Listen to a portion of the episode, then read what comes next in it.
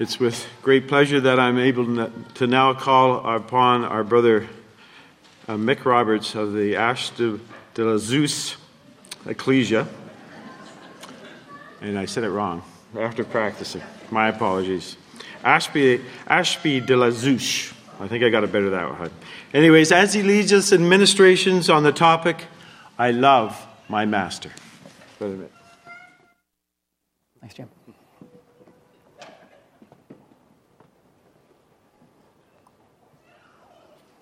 Brother Jim did practice, and uh, if, if ever we come back, God willing, I promise we'll move to another ecclesia. And, uh,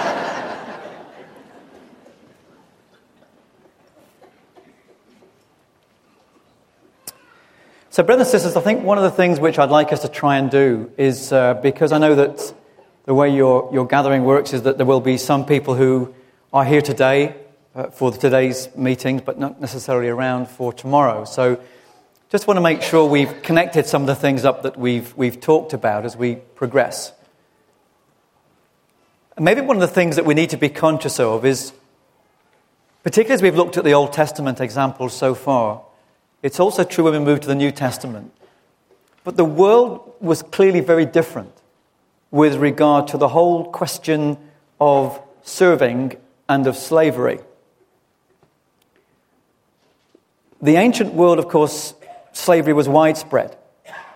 And over centuries, uh, the whole idea of taking captive other people who have been conquered and using them and exploiting them for the benefit of yourself was commonplace. It was normal practice. Human life didn't mean an awful lot. It wasn't precious. And when we come to the law that we've read and we've come to the way in which God requires his people to be different, it's perhaps quite hard for us to fully comprehend the stark difference which is being given to the children of Israel by which he wants them to live. Unlike the peoples around them, unlike their culture that was about them, they were to be completely different. And the verses that we've read, and we'll look at some others shortly, it is quite hard, I think, for us to, to read those and truly comprehend how radical a message this may have felt to the children of Israel when they received them. Those who had been in power and those who had uh, overtaken other nations and peoples were often cruel and exploitative in their approach. They would enslave, they would break up families. People would be owned. They would be like property. Individuals would be helpless. They would have no rights. They would have no value. They would have no redress. They would have no helper. And yet, for God's people, the law is implanted and provided that they are not to be like that. And in the way they are to deal with those who are weak and in suffering, those who are struggling, the servants, the slaves, have particular blessings and help enshrined and embedded into the law. It was absolutely radical. It was a new approach. It was a new moral code. It was divine regulation for how people were to deal with people. And, and so we have some lessons here which we might say, well, the world is so far removed from our generation that we could uh, dismiss the laws and push them to one side as being not terribly helpful, not full of messages for us. But I think there's one or two, brothers and sisters, that we can pick up as we think about more lessons from servants. Let's just take a, a little look, first of all, at Leviticus and uh, chapter 25.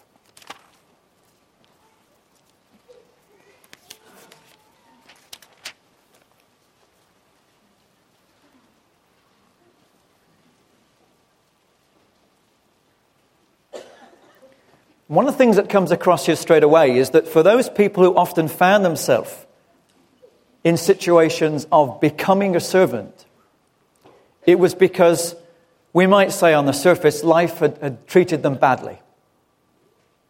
So you, we read it in verse uh, 39 of Leviticus 25 that if one of your brethren who dwells with you or by you becomes poor and sells himself to you, you shall not compel him to serve as a slave. As a hired servant and a sojourner he shall be with you, and shall serve you until the year of Jubilee. So, straight away, there is built in, in this moral code and this distinction that God sets out for his people, the attitude and the way in which they would deal with their brethren. And that there was also built in freedom into that position. Verse 41 He shall depart from you, he and his children with him, and shall return to his own family. He shall return to the possession of his, of his fathers. Why? For verse 32 For they are my servants, whom I brought out of the land of Egypt. They shall not be sold as slaves. You shall not rule over him with rigor, but you shall fear the Lord your God.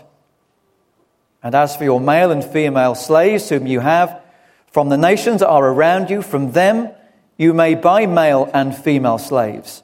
Moreover, you may buy the children of the strangers who dwell among you, and their families who are with you, which they beget in your land, and they shall become your property.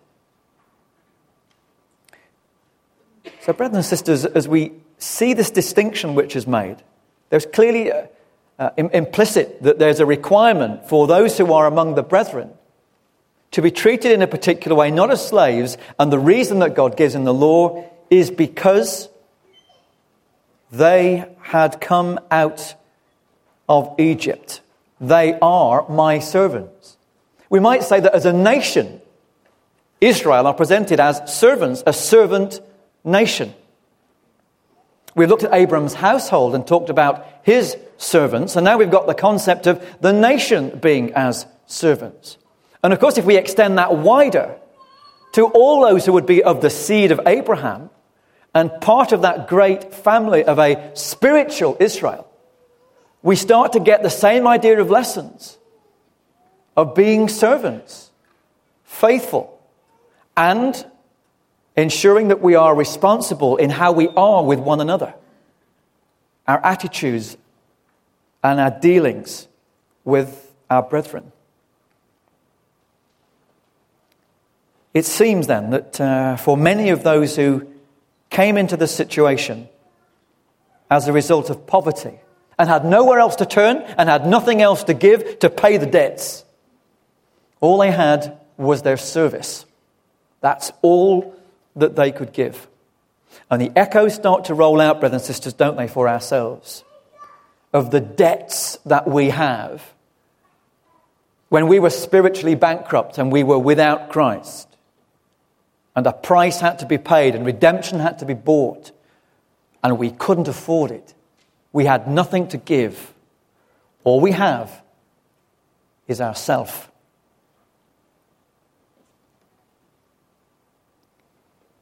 If we look at the reading uh, Deuteronomy,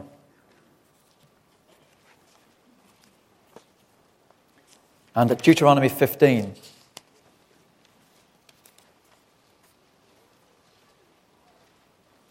again, I had the, the bigger part of that uh, chapter read for us. It, it, does convey again this idea of being built into the law, uh, the mercy and the generosity, the concern for the poor and those who were in need. And again, that's why when we come to verse 12, if your brother, a Hebrew man or a Hebrew woman, is sold to you and serves you six years, then in the seventh year you shall let him go free from you.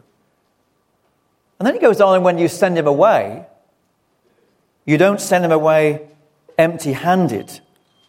You shall supply him liberally from your flock. So let's just get this into context, brothers and sisters. the whole idea of somebody who owes us something, who can't pay, who comes and serves. And we might say, well, that's fine, you've done your job, I now have to let you go. To then give to that individual. And to give willingly. And to give liberally. And let's just, again, brothers and sisters, as we know the law is meant to bring us to Christ, and just to think about what is being given.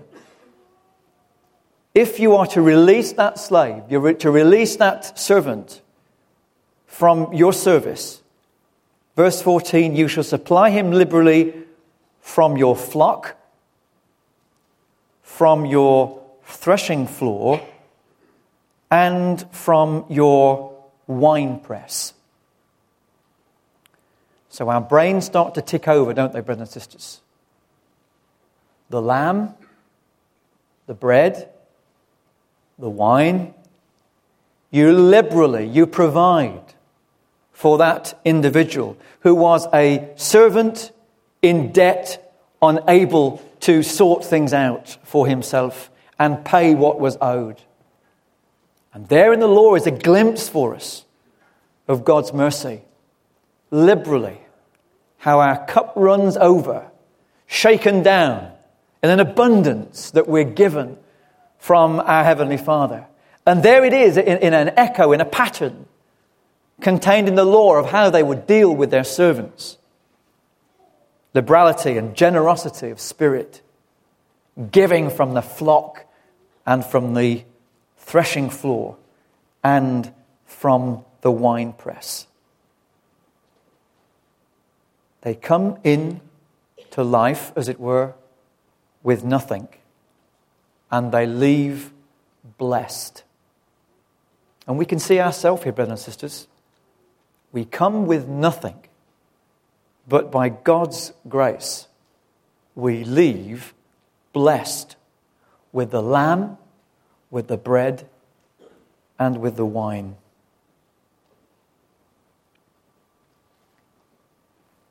They were clearly taught these lessons. And down at verse 15 in this chapter 15, and this is one of a number of occasions when God reminds his people you need to learn and remember that you were slaves in the land of Egypt. Verse 15, and the Lord your God redeemed you. Therefore, I command you this thing today. And if it happens that he say to you, I will not go away from you because he loves you and your house, since he prospers with you then you shall take an awl and thrust it through his ear to the door, and he shall be your servant forever. Now, we, we're familiar, aren't we, with this passage, and I'm not sharing anything new with you, but it's in the context of lessons from servants. And it's seeing ourselves in these things, brothers and sisters, in relation to our Heavenly Father and His mercy, which He extends towards us. If we look at the parallel passage as well in uh, Exodus, and Exodus 21.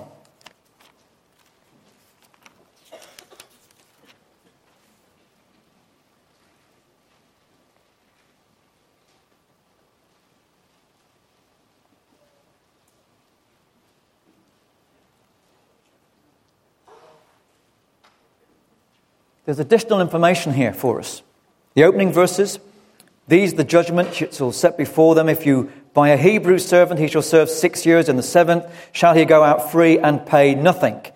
If he comes in by himself, he shall go out by himself. If he comes in married, then his wife shall go out with him. If his master has given him a wife, and she has borne him sons or daughters, the wife and the children shall be her masters, and he shall go out by himself. But if the servant plainly say, I love my master, my wife, and my children, I will not go out free. So, just, brothers and sisters, again, just to let this, this picture wash around in our minds for a moment. The situation where this individual is uh, under no coercion, he's in a position where he can walk away. But if he loves his master, and it is quite interesting the, the way it's phrased here in that verse 5 if the servant plainly says, there's no ambiguity, there's no coercion, it's a free choice, he's not forced. If he plainly says, Look, I love my master, and he wants to remain, we get a picture here, brothers and sisters, don't we?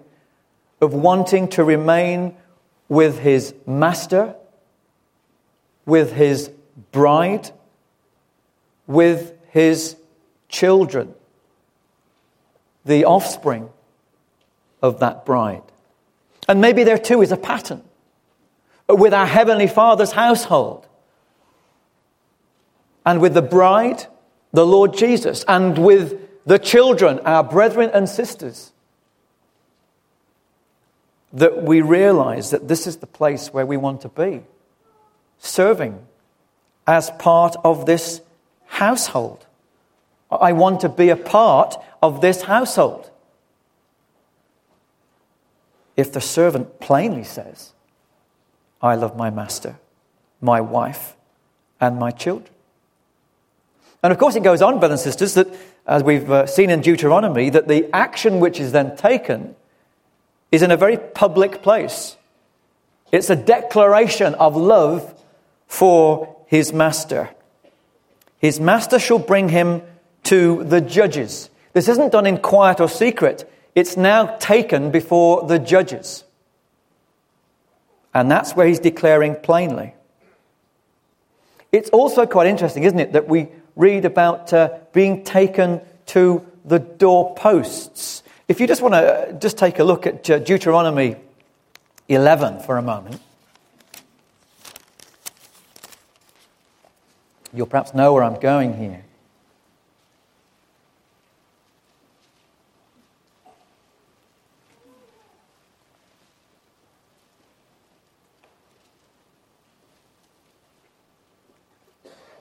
It's all about uh, the importance of the law, of the children of Israel hearing and taking and memorizing and making it clear before them all of the time. And we read in verse 13, It shall be that if you earnestly obey my commandments, which I command you today, to love the Lord your God and serve him with all your heart and with all your soul, then there follows the blessings.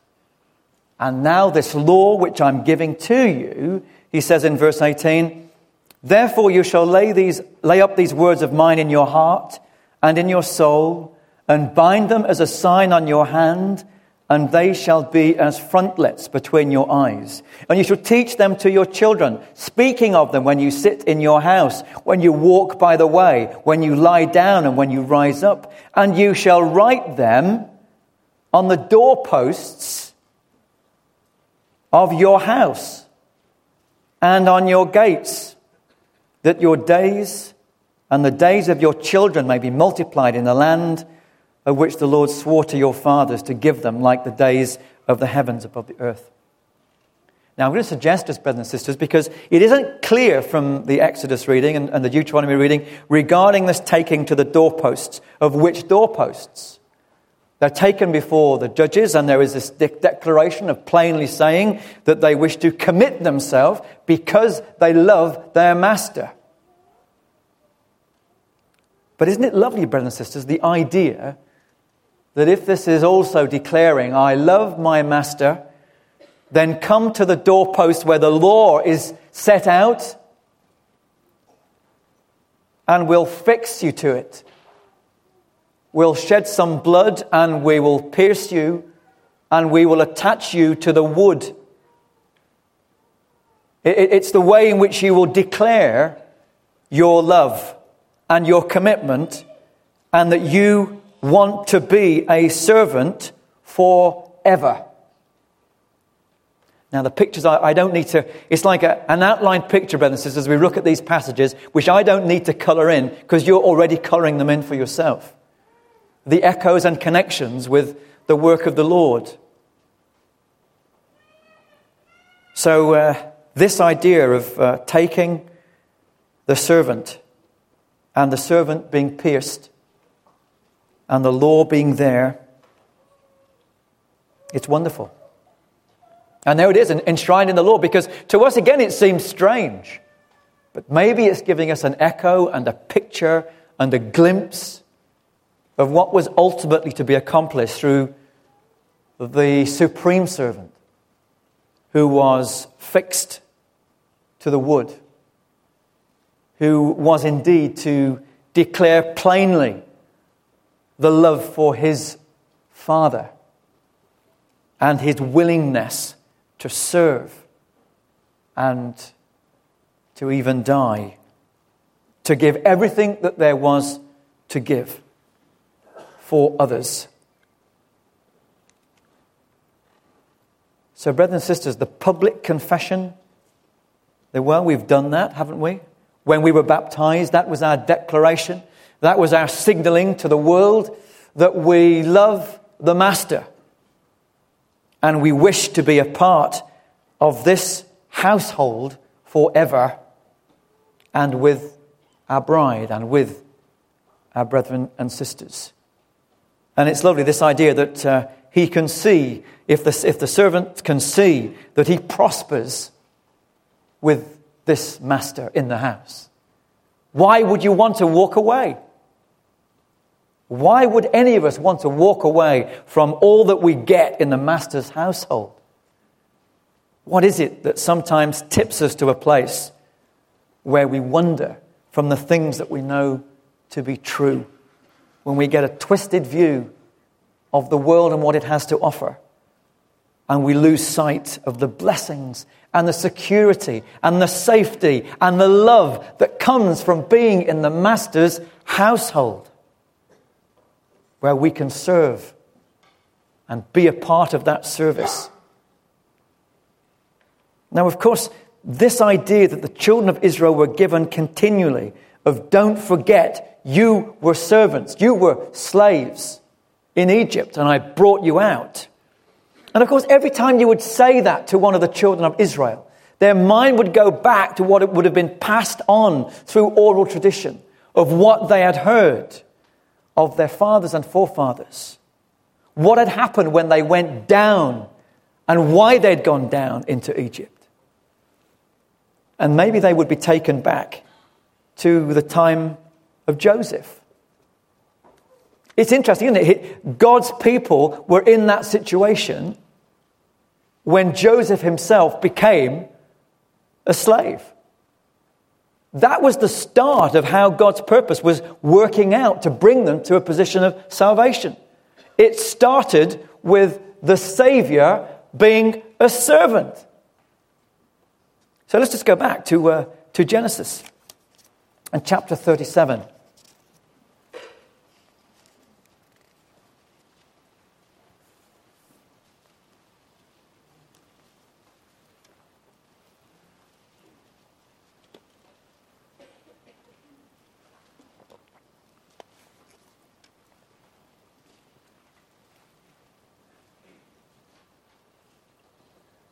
We know what's happening with the brothers deciding what they might do with Joseph.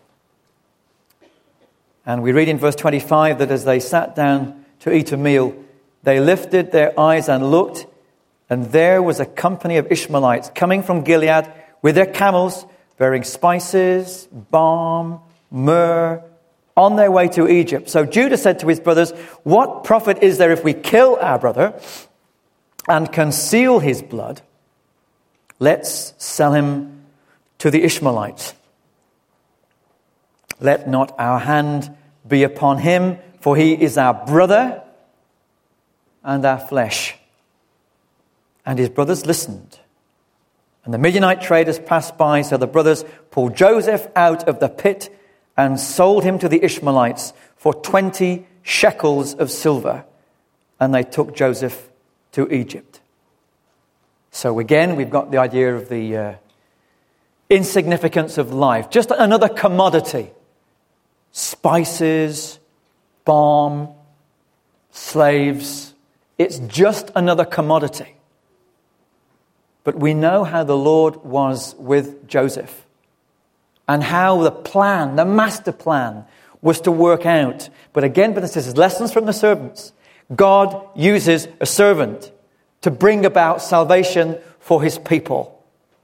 And that's what we have in the Lord Jesus. We know that uh, when they arrive at Egypt with him, verse 36 tells us of uh, Genesis 37 the Midianites had sold him in Egypt to Potiphar, uh, an officer of Pharaoh and captain of the guard. So, what do you reckon, brothers and sisters? How much would you get for a good looking, strong Jewish boy? Do you think they sold him for 20 shekels when they paid 20 shekels? Are they going to turn a profit, aren't they? They're going to turn a profit on this. Now, I don't know what the markup is. I don't know what the profit margin that Ishmaelites work to. But I wouldn't be surprised if they put that price at nearer 30. Would you? And so, brothers and sisters, a servant from a slave for we know that when we read in verse 39, we find so many lessons from him in service that we don't have the time to scratch the surface. In a foreign land with an earthly master with whom he has nothing in common. Can we imagine, brothers and sisters, just for a moment, just for a moment, how scary life would be for that young man. But in his service, he gains trust. Despite perhaps not being able to speak the language, over time, he becomes the most trusted member of that household. So, my question to myself and to you, brothers and sisters, is really about our own service and about our own earthly masters with whom we may have little or nothing in common. What is it that they see in you that marks you out? Because it is quite remarkable that this foreign slave grows in such stature. We know why, because it tells in verse 2 that the Lord was with Joseph and he was a successful man. And he, he was in the house of the master, the Egyptian. And the master saw that the Lord was with him, and that the Lord made all he did to prosper in his hand. So Joseph found favor in his sight and served him. And he made him overseer of his house and all that he put under his authority. So it was from, the t- from that time that had made him overseer of his house and all that he had, that the Lord blessed the Egyptian's house for Joseph's sake. And the blessing of the Lord was on all that he had in the house and in the field.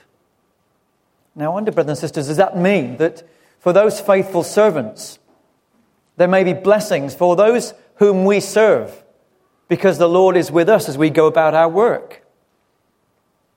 Are there, are there individuals who unknowingly perhaps are benefiting from having you or me as part of their household, part of their workforce, part of their team? Because they have in their midst one who has the Lord with him, who gives us success and enables things to prosper in our hands. Just think about those qualities, brothers and sisters reliability, honesty, integrity, effort, application, trustworthiness. what a role model of a servant for the other servants in that household. No wonder he was given the responsibility that he was. And it's often, I wonder, brothers and sisters, why lots of brethren and sisters, because of the way they are, they themselves find that they're given additional responsibility and entrusted with all manner of things. And of course, that brings problems. Because sometimes brethren and sisters have such big responsibilities in the world that they've been entrusted. In this case, here's Joseph with pretty much everything, so that Potiphar hasn't got to worry about anything at all. It says there in, in verse 6 he left it all in Joseph's hand. All in Joseph's hand. That's that passage, that's that mention I referred to before. Putting things in the hands of the faithful servants. And so much so, it says, that he did not know what he had except for the bread which he ate. So there are brethren and sisters, I'm sure, who have big jobs and big responsibilities, and we've been entrusted with all manner of things because of the qualities that we bring as servants of the Lord into our workplaces, into how we deal with people, uh, being honest and trustworthy in our relationships, meaning what we say. And as I say these things, brothers and sisters, if, if it's causing your conscience to twitch a little bit, because you might think, well, I don't know if I am always like that. Why aren't you, brother? Why aren't you, sister? For that's who we're called to be. As servants of the Lord first, then servants of whoever sends the paycheck. We're servants of the Lord first. And there are those in the world who will see these qualities and will welcome the fact that they have a servant of the Lord in their midst. And as I say, that may bring its challenges and its problems. And then, for brethren and sisters, how do we balance and ensure that we know who our ultimate master is? Who we serve first? The one to whom we have fixed ourselves. He's the one who we must give our all, A double L, having given our ear, AWL, and associated ourselves with Him because we put first being part of His household. And this was for, for Joseph the challenge of making the choice of which household Potiphar's and his wife, or ultimately the Lord. And we know how the story unfolds. We know how he resists the temptation we know he remains faithful to his Father. Over time, Joseph must have learned how to do business for his master. And we'll talk, God willing, tomorrow about doing business for our master, which is what we are required to do. And of course, those temptations echo the temptations of Jesus. Dare he sin against God, he said. He knew where his priorities lay, and he remained true and faithful as we must. So, the key principle, brothers and sisters, that the children of Israel, perhaps, when they thought back to being brought out of Egypt starts with why were they there in the first place? They were there as servant, through servant and slavery of Joseph. And when they came out, well, Exodus, Exodus and uh, chapter 12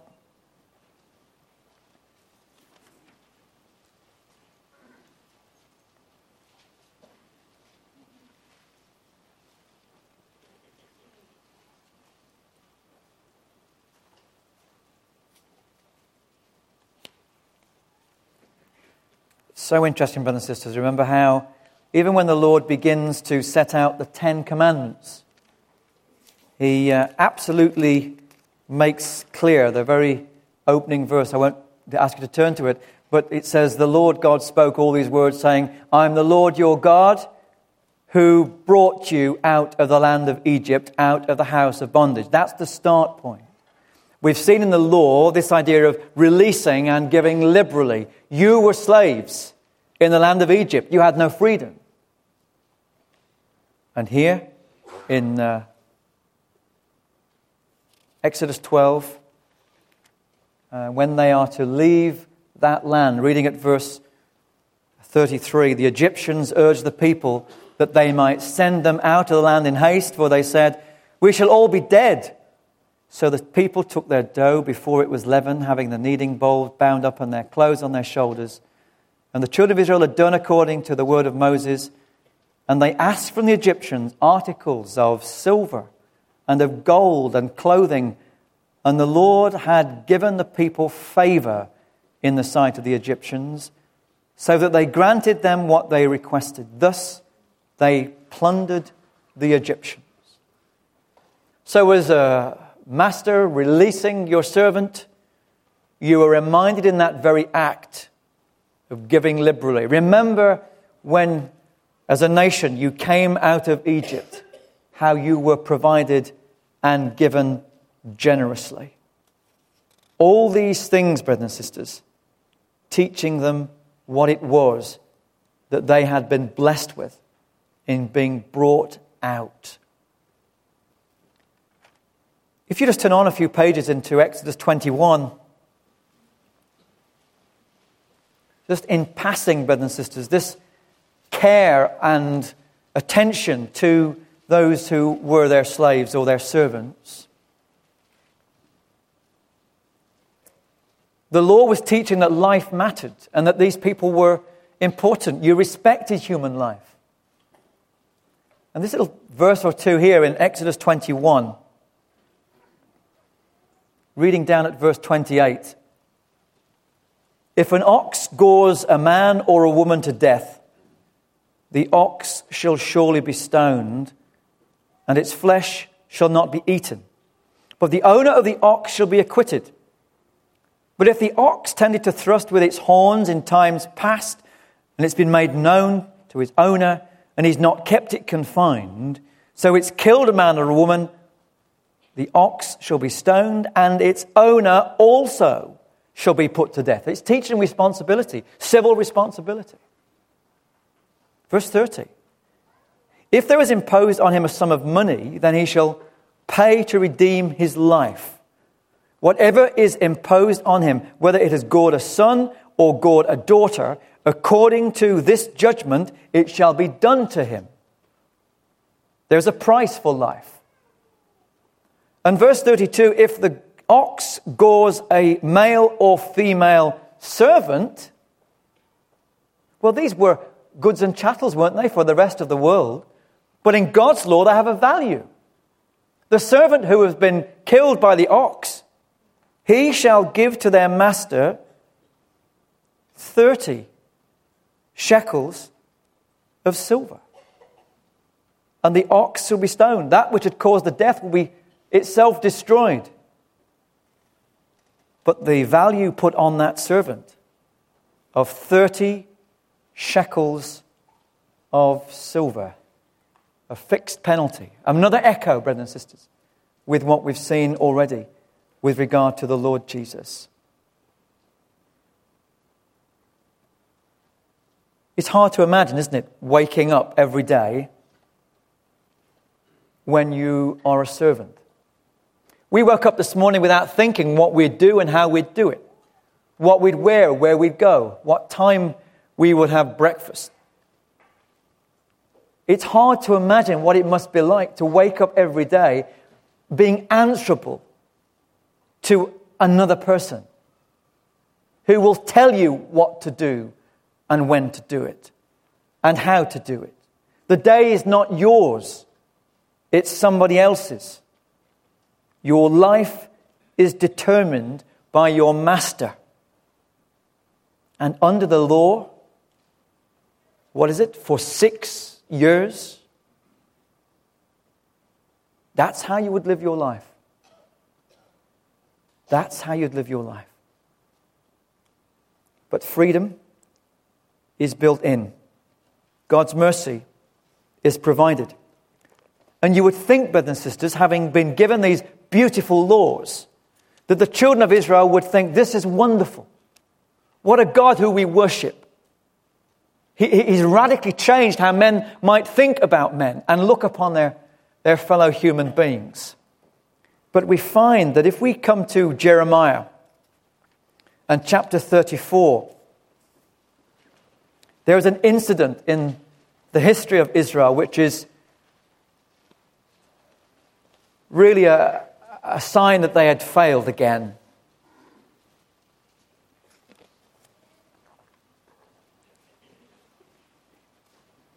You may have a Bible with a, a subheading, perhaps in Exodus, in Jeremiah 34.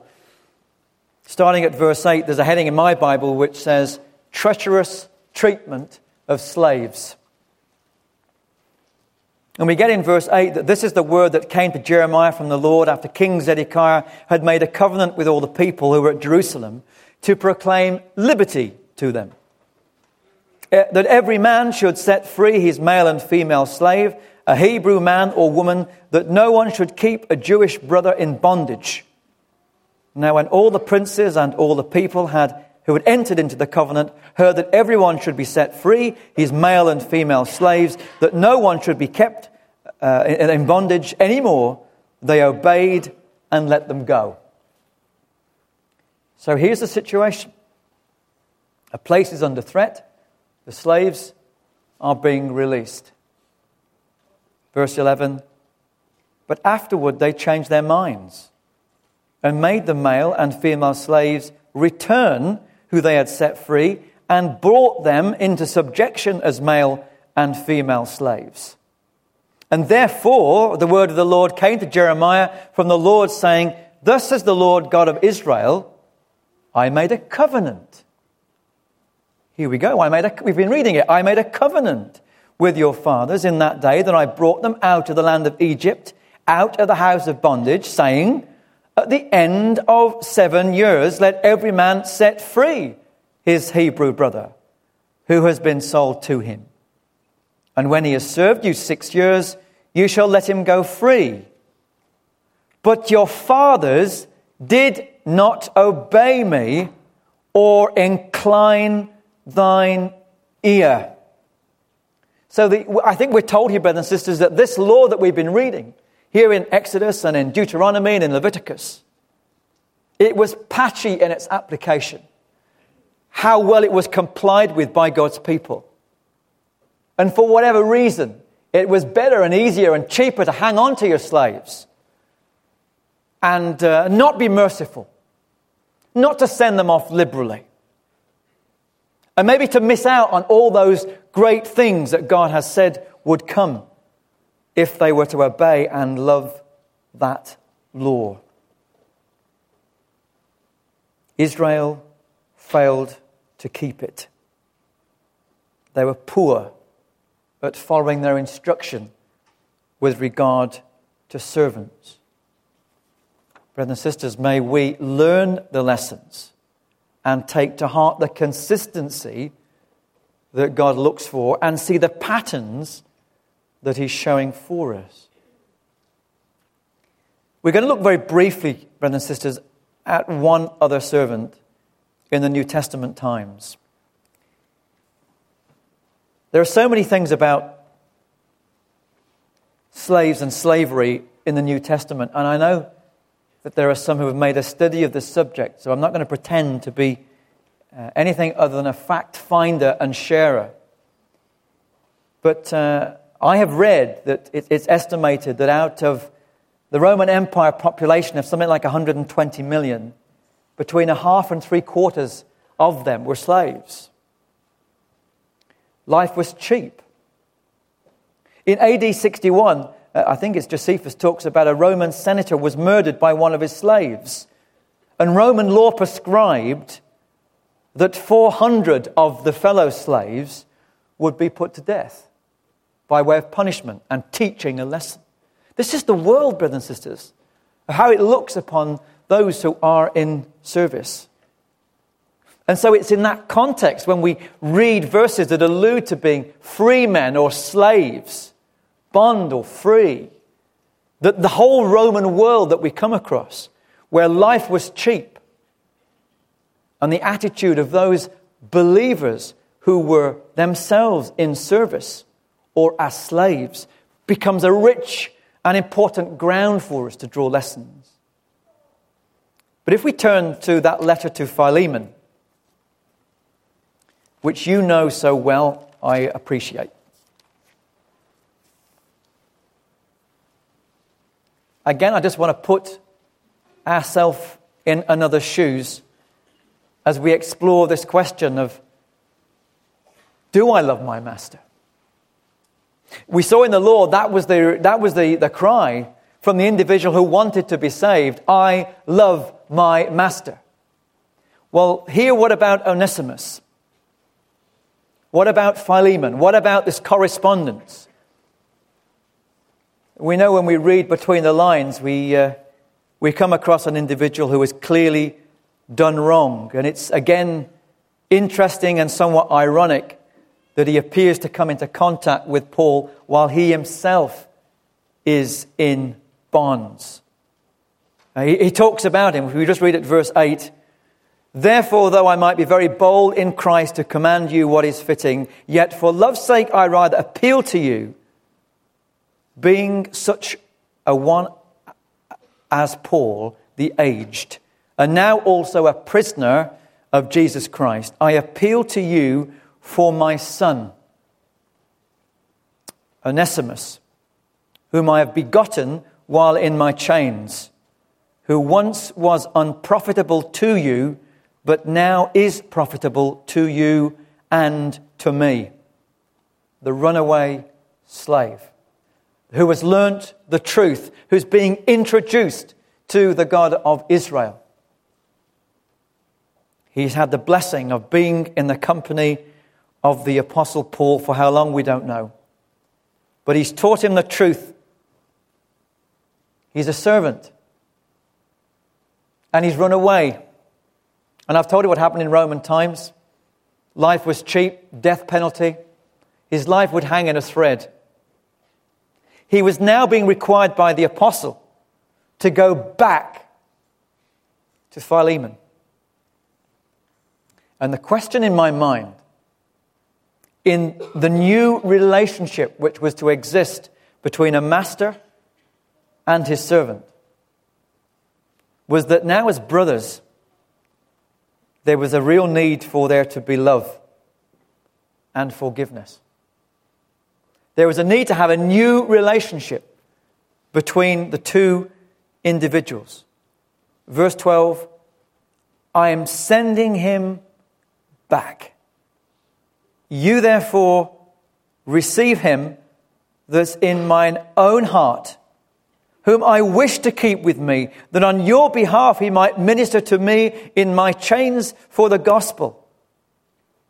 But without your consent, he's still yours, Philemon. I wanted to do nothing that your good deed might not be by compulsion, as it were, but voluntary. No longer, it says in verse 16, receive him as a slave but more than a slave, a beloved brother, especially to me, and much more to you, both in the flesh and in the Lord. Now, I can't begin to understand, and maybe you would have that same struggle of putting yourself in his shoes, of going back, having done whatever it was that he had done, and run away to face his master, who was now his brother in Christ. I don't know whether you find it a struggle, brothers and sisters, forgiving people who do you wrong. I do sometimes. How hard would it be to forgive this man, but also to accept him and look him in the eye and welcome him as your brother in Christ. And maybe the secret, brothers and sisters, is this that deep down, both Philemon and Onesimus were both servants. They're both servants.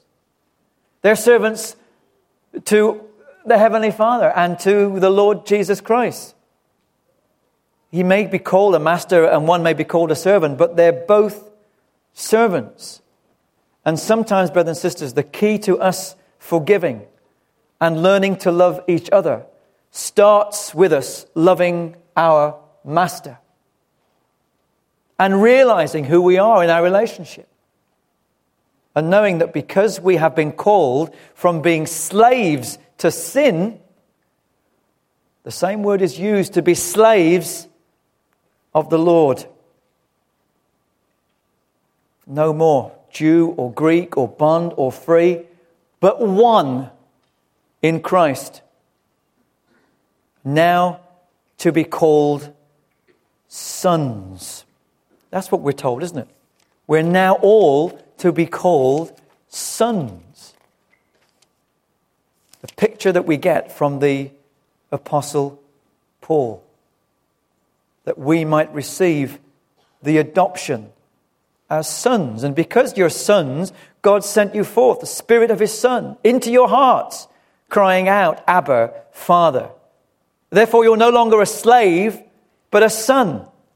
And if a son, then an heir of God through Christ. For both Philemon and for Onesimus, they would look to our Heavenly Father and they would both call him Abba, Father. No more slave and no more useless, but in a new and special relationship. And that's what we share, brothers and sisters. That common bond. All servants who all would aspire always, with all our heart, to love our master. And if we love our master, brothers and sisters, we must love each other. That's part of our service that we give to our Heavenly Father. We love each other in word and in deed. And by God's grace, for those who are here tomorrow, we'll consider how we might indeed be profitable and useful servants ourselves. And on Sunday, if the Lord remains away. Look to the perfect example, the servant of the Lord, who has shown us what true love is.